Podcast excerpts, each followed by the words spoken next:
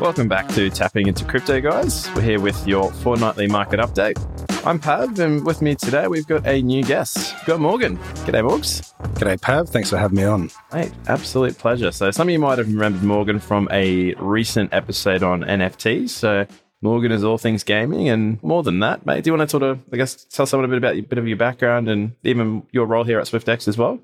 Yeah, absolutely. So at Swyftx, I'm a team leader in the customer support department. Definitely puts us on the front line to get exposure to a lot of interesting market sentiment Yeah. and stuff like that. Absolutely. And as someone who's invested in crypto pretty casually for the last five or so years, it's a good point to, I guess, see what the market's doing, get a little bit of extra knowledge that you might not come across. You've got thousands of users who are out there combing the internet for their hot tips as well. So it's a good spot to be in for your news. Sounds good, mate. And what would you say sort of got you into crypto? Is it um, something you got bullied into, or what was the go? Uh, yes, no, I was the last domino to fall in my share house. Um, but back in the day, we bought Bitcoin at the newsagents. At the newsagent. Yes, it was actually the newsagents that had a post office attachment to it, and you could go Right. in there and show your phone, and the bloke would send however much you paid to your wallet. That is interesting. It's a different time. It's Wow. a very different time. Things have changed. There you go. Well, you've heard it all there now. As always, guys, if you like what you hear today, definitely give us a share on the gram. So you can find us at Tapping Into Crypto. Great place to also drop any questions that you might have as well. So we quite frequently want to run into doing some more Q and A. So definitely do reach out with any questions that you might have. But today we'll get stuck right in. We'll do like we always do, just a bit of a market roundup and just see where things are right now to start. Got some pretty interesting news items that have popped up, I guess, over the last one to two weeks. So India's had an update on their recent crypto shenanigans. So we'll touch on that one. Uh, Facebook has had some interesting news about their sort of commitment in the crypto space. So it'd be interesting to dive into that one too.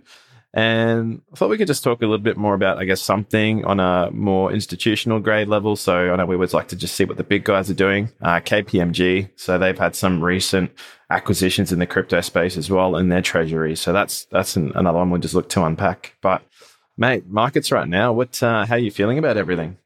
As a casual investor, I think you'd be pretty optimistic that your portfolio is going to be showing some green. Feels good, doesn't it? It does. And probably the timing of people jumping in and taking a pretty serious nosedive. Um, I think it's confidence for anyone who's invested maybe in the last two months that it's not all done for. Yeah, no, it's it's definitely been, I guess, a relief for a lot of people, especially if you've just recently been getting into the markets. But for some people, like you're sort of saying, like, you know, are we are we done with the downside? Is this only up from here? Yeah, fortune generally does favor the brave, but how brave do you need to be? I guess at this stage is the million dollar question. But yeah, I think I'm feeling pretty much the same. Like it's been a great. I think it's almost been two weeks. Sort of. No, it's only been about a week. Sorry, uh, of price sort of coming up, just on Bitcoin specifically.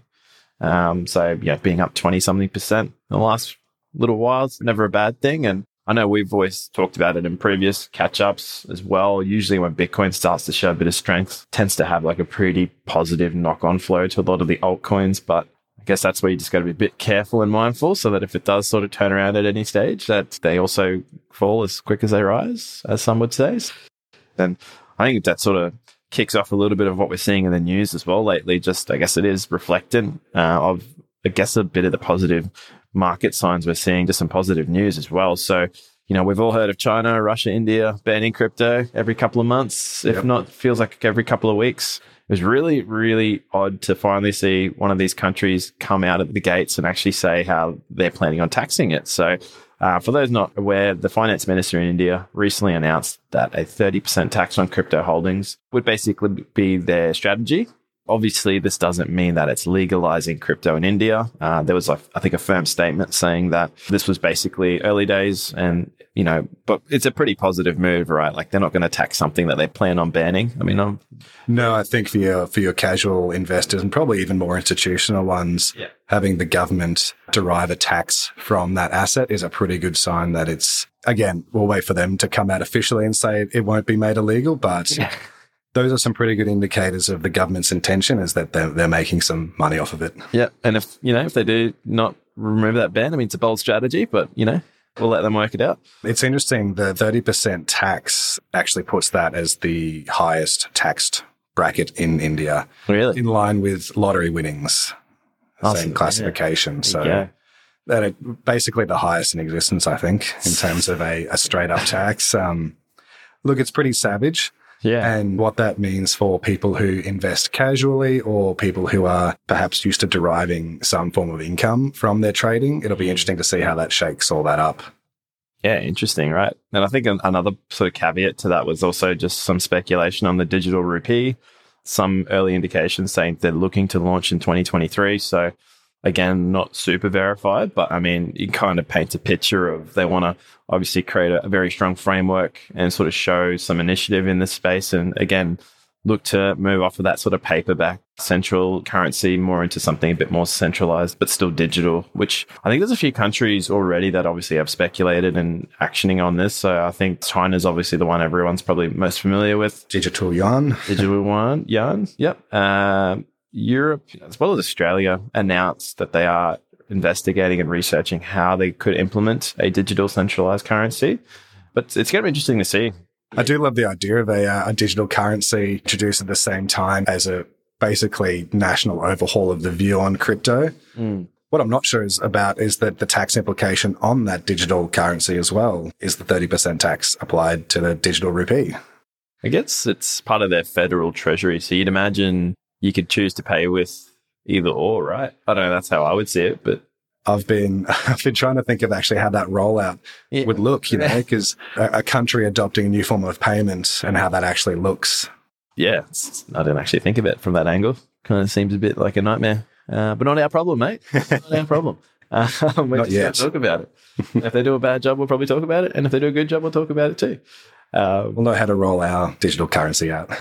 yeah, exactly. But mate, I think um, we were chatting about it before in the office as well, just over a bit of brekkie. You mentioned that uh, yeah, there was some pretty interesting news coming out from Facebook recently, just on the same sort of topic, really. I guess. Yeah, I guess in regards to to news topics that kind of disproportionately move the market is Facebook's parent company Meta scrapping their plans for a stable coin based off the US dollar called Diem. So Diem was originally adopted as the name to distance itself from the Facebook giant. I think in their best interest, they wanted to not make it look like a Facebook coin. Right. You can imagine why. And it's, yeah. was basically reflected in the, the concerns from Congress was that a company that has a really shady history of scandals and digital mishandling of, of information, what's it going to look like for them to lead the charge on a US pegged stablecoin? Essentially, Meta's role in the development was questioned because of its size and its reach. So there was basically concerns that a social media run stablecoin was a strong contender for the US dollar. So that's pretty much all been scrapped now. And there does appear to be a company buying up all of the underlying technology. Yeah, um, right. So this mightn't be the last we've heard of Diem. Interesting. Just not coming from Meta.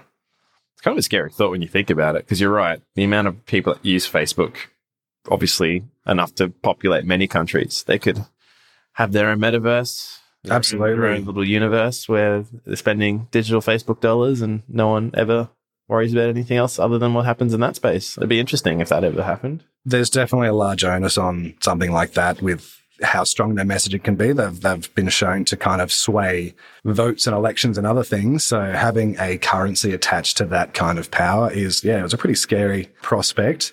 Uh, not necessarily that I'm glad it's gone, but yeah, yeah, it was definitely a, a, contentious idea that the Facebook giant would be in control of a, a digital currency and, and how that would be maybe reflected on your Facebook feed. You know, would you be prompted to get it? You know, would ads be reflecting that kind of sentiment? Mm. I guess the question for me would be, is the failure of that stablecoin because of any underlying problems with stablecoins or yeah. Meta's involvement in it? It's a big one, right? Because I think any sort of questioning of the stablecoin space would obviously shake. You know, if, if, Facebook deems it's not, you know, obviously they know what they're doing to have gotten where they are, right? So found some holes they don't think are worth pursuing. Does this mean that everyone kind of has to go back to the drawing board and rethink stablecoin technology and how we sort of see it right now? That's an interesting one that might obviously unpack with time. And then on the flip side, is it the involvement of big companies? Is this a temperature gauge for any future big companies and what sort of risks they face when they're trying to bring a currency out to the public? Mm. They face the same fate. Yeah, I think it definitely sets a precedent. That's for sure. Yeah, some more positives news in that same sort of space. Uh, KPMG, specifically their branch in Canada, has recently added Bitcoin and Ethereum to their treasury as a part of a buying program. They in their own words, completed a rigorous risk assessment, uh, including and evaluating tax implications before deciding to add the digital asset to its holding. So I know we spoke about it on previous chats, and I know Tommy did a bit of a deep dive, but uh, MicroStrategies is probably the most well-known household name when it comes to having crypto on the balance sheets for their treasury use, and they've gone as far as to even you know accumulate more debt to get more Bitcoin. So wow, okay, their sort of stance on it is very much to hodl and see it all through, no matter what happens for the long term. So there's, I guess, more and more big players sort of seeing the value proposition, un- understanding the risk, navigating that space might sort of have that trickle on effect that everyone keeps talking about. So it was interesting to see a major company like KPMG, which is located in, you know, obviously a lot of countries around the world, but Canada, you know, one that's very stringent when it comes to crypto and sort of laws around how that is all done. So that was interesting to see. In your opinion, what would be the reason that a company like that finally caves into dipping into crypto? Is it the inherent investment benefits or aspects of publicity? You know, are they good point? Yeah. What do you think is the the primary cause or it's probably got to be a bit of everything, right? Like I guess if you're making a decision, there's more than one reason to do something sometimes, but you'd like to think everyone sees the value proposition. Uh, that might be a bit too romantic. I don't know. um, but a lot of these companies, I think it's safe to say, you know, might be looking to hold these assets for, you know, obviously X amount of time. Like all this stuff is usually mapped out as a part of their strategy. And what's frequent is they, you know, we'll see MicroStrategies as well. Like they do have a trickle of amount leaving as the market's maturing and the price is increasing. Like they're not just holding only, they are, you know, selling it. Like we've seen Tesla do the same thing as well, where they had their initial chunk and they did sell it off as well along the way. So it's going to be interesting. Like you'd think anything is made for the good of the company as a decision. So, you know, I know some people still question the merits of crypto and how legitimate it is. And, you know, is it just a fad? You know, there's going to be less and less of that. I think if there's more and more of these sort of companies just making it as part of their day to day business activity, like, you know, they've got obviously a diverse portfolio of maybe stocks and equities as well as some FX hedging because they're an international company. So this might be just a part of that overall broad strategy, which is really cool to see, I think. And I do love seeing companies adopt cryptocurrencies into their finances. Obviously, cash flow is always a big consideration. So until Bitcoin essentially is even more usable than it is now as a currency, companies will always have that limitation as to what percentage they can put into Bitcoin because you do have to keep that cash flow going. Mm. Taking crypto as payments all good and well. Yeah. But if you can't cash that out, at least not in a way that's making it superfluous to have ever taken cryptocurrency to begin with. Um, but it is exciting because I think as those milestones get reached, as there's more ability to pay for Bitcoin, then there'll actually be more room for companies to take Bitcoin as payment as well. Yeah. And I have seen places that offer, I guess, a discount for paying in cryptocurrency. Really? Yeah. Where? Oh, I think it was actually when I was looking into the tax implications in India. Yeah. There was the prospect of being able to have a reduction in bills. Wow. If it was paid in the country's digital currency. Ah, I see where you're going. so inherent benefits to using the local coin. Yeah, yeah, yeah. Um, but again, for businesses to benefit from that, they have to see cash flow as well. So there's got to be a full circle. Yeah, and I think that's the one thing those who have been dipping their toes in long enough have experienced. Like it, it is a very liquid market. Obviously, not as liquid as foreign exchange for the you know multiple trillions of dollars of that moving around each day, but obviously, the more adoption we see, the more liquidity, um, more buyers and sellers come to the party. So, you know, it does make it a possibility to be able to move large sums quite frictionlessly, as Bitcoin you can kind of already do. So that's that's pretty interesting. Other than that, I guess we've seen a few big movers in the last seven days. Bit of a theme to it, Morgs. It's right up your alley. It is gaming action. Very excited for the top movers at the moment. So we've got Gala Games as our top mover in the last seven days. So that one has had a 66% increase. Gala is a blockchain gaming platform. Uh, spoke about it briefly in the Play to Earn podcast episode. Um, Gala's not, I guess, one of the ones in my repertoire currently, but definitely something that I've looked at pretty broadly because of its involvement blockchain wise the thing that sets Gala apart from some of the other play to earn blockchain derived ecosystems is that it is co-created by one of the creators of Zynga Games, made popular for Farmville. Farmville, um, Words with Friends. Um, oh, really? That one too? Yeah, they've got quite the repertoire of games. Yeah. So I think there's definitely a real strength there. There's also some very strong visual correlations between the two. But I think that's really played in Gala's favor. Um, I think when, when people come across these games, they're the closest thing to existing mobile games. And so a really easy barrier to entry for people who maybe aren't sure about the blockchain gaming yet. Mm-hmm. So that's Gala's one of them. The other one we have is Vulcan Forged. Uh, so another blockchain game studio and NFT marketplace. They don't have those larger portfolios games as uh, Gala do, mm-hmm. but they've made a couple of very strongly contenders in the Vulcanverse. Um, yes. it's a very niche name, Vulcanverse.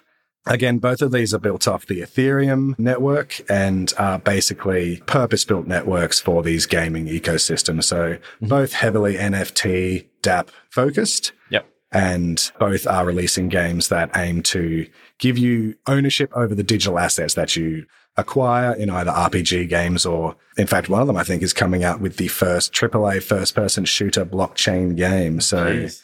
yeah, potentially something to watch out for you. Yeah, absolutely. And I know I myself was very much hooked on Farmville back in the day. Couldn't go past uh, having to collect my strawberries. Doing the math on an Excel sheet, that's what got you the best yield. Wow. So you'd probably really enjoy getting into Town Star, which is Gala Games flagship. I think it is look, from what I've seen, it does look like a bit of a Farmville yeah, okay. type of game. Yeah, yeah. So if you're good at that, I think those skills would translate really well and pay out in the end as well. Yeah, I think either way, my wife would kill me. So we'll see what happens.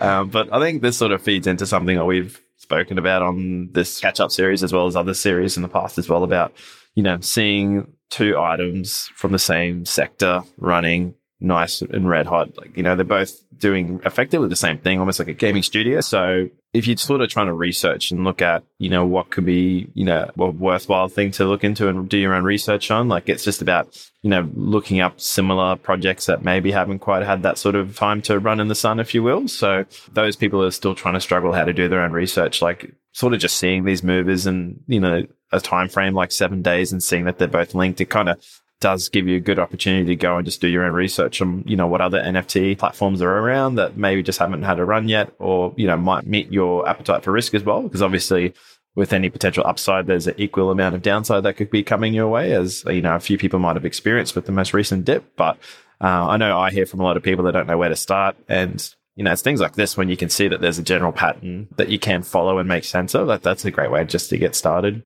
And these ones particularly, I mean, a studio releasing a game is that news article that people are looking for for more mm. confidence in this company and this project. Yep. Uh, sometimes some of the DeFi stable coins, what they're doing on the back end isn't as tangible to the public. Whereas yep. things like Gala Games, when they release a, a new game, that's a very tangible thing for people to see and put their trust in and think, well, um, these guys are actually producing content, so I can be comfortable yep. to put some more money into them.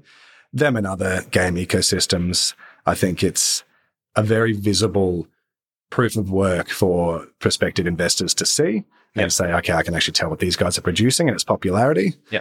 It's a full circle, right? Because if you're paying attention and following what those guys are doing on like the Telegram, the Twitter, the Discord, and you see like the vibe has almost dipped or dropped and it's not the same, or someone leaves that was a key creator or artist in that sort of space, you can kind of sort of speculate that talent's probably leaving as well, and it may not have the same sort of outcome.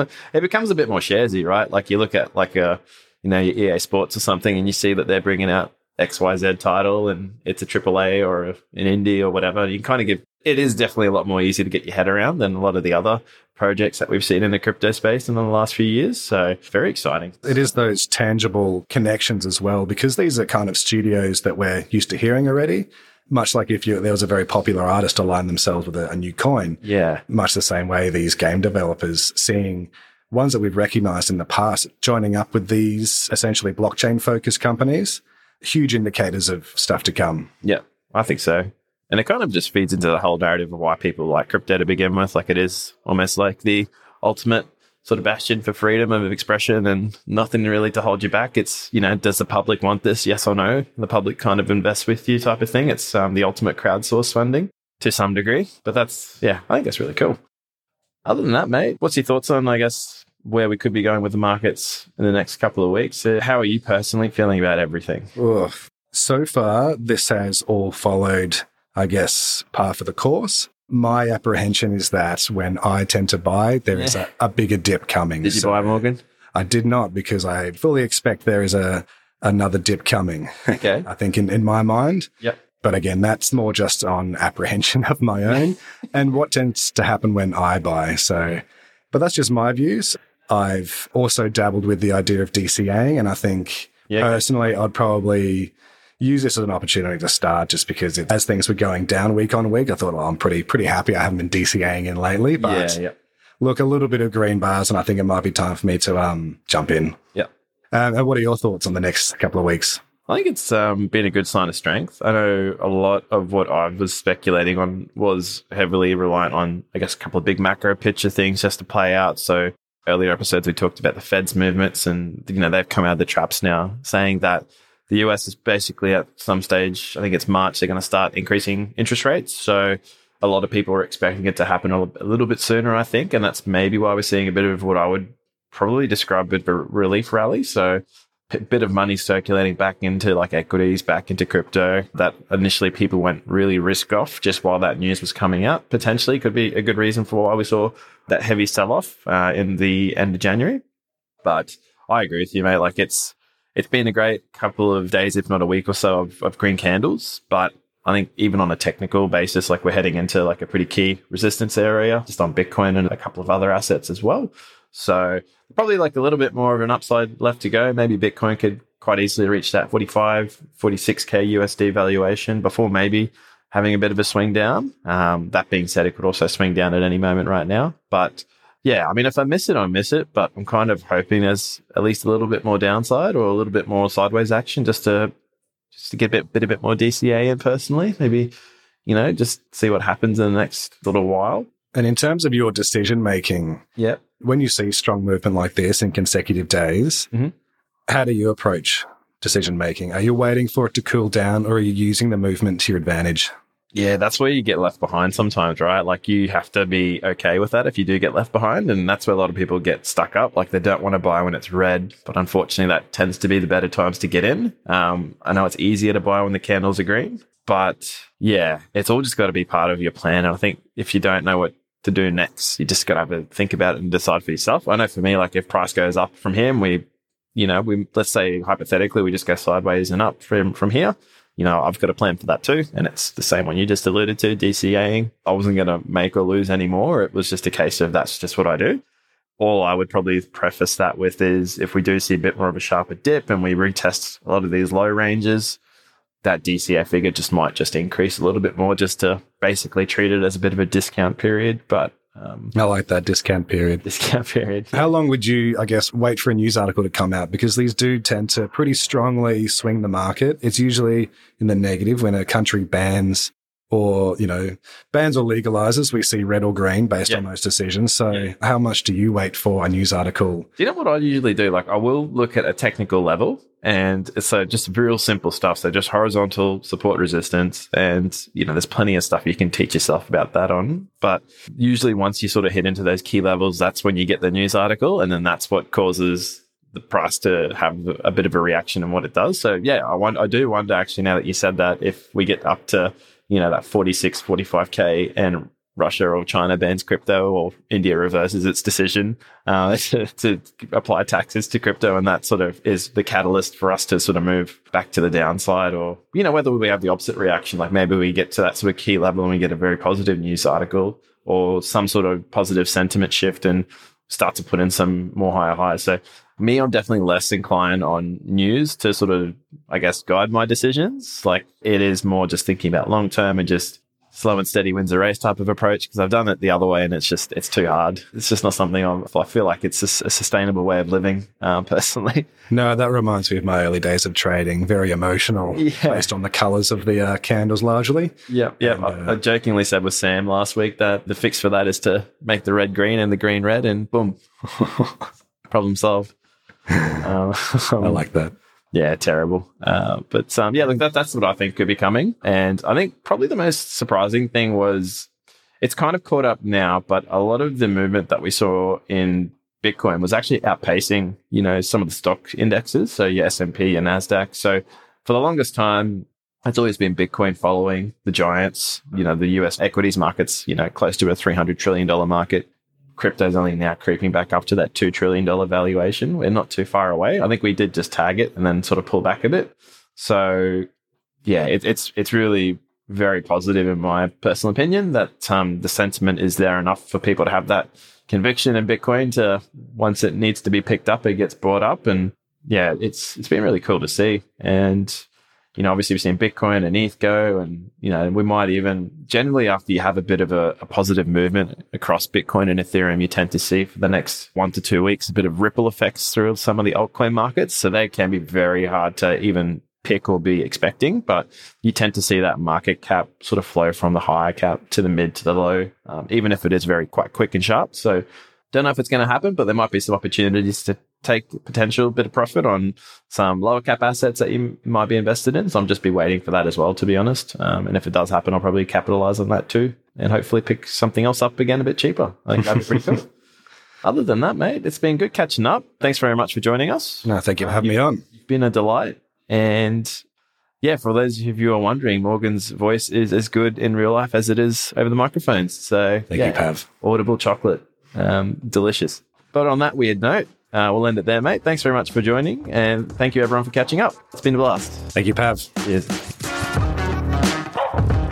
Thank you so much for joining us for today's show. If you liked it, don't forget to head over to the gram and join us at Tapping into Crypto. And before we finish up, just a general disclaimer that this podcast is for entertainment purposes only. And the opinions on this podcast belong to individuals and are not affiliated with any companies mentioned. Any advice is general in nature and does not take into account your own personal situation. If you're looking to get advice, please seek out the help of a licensed financial advisor. We'll talk to you soon.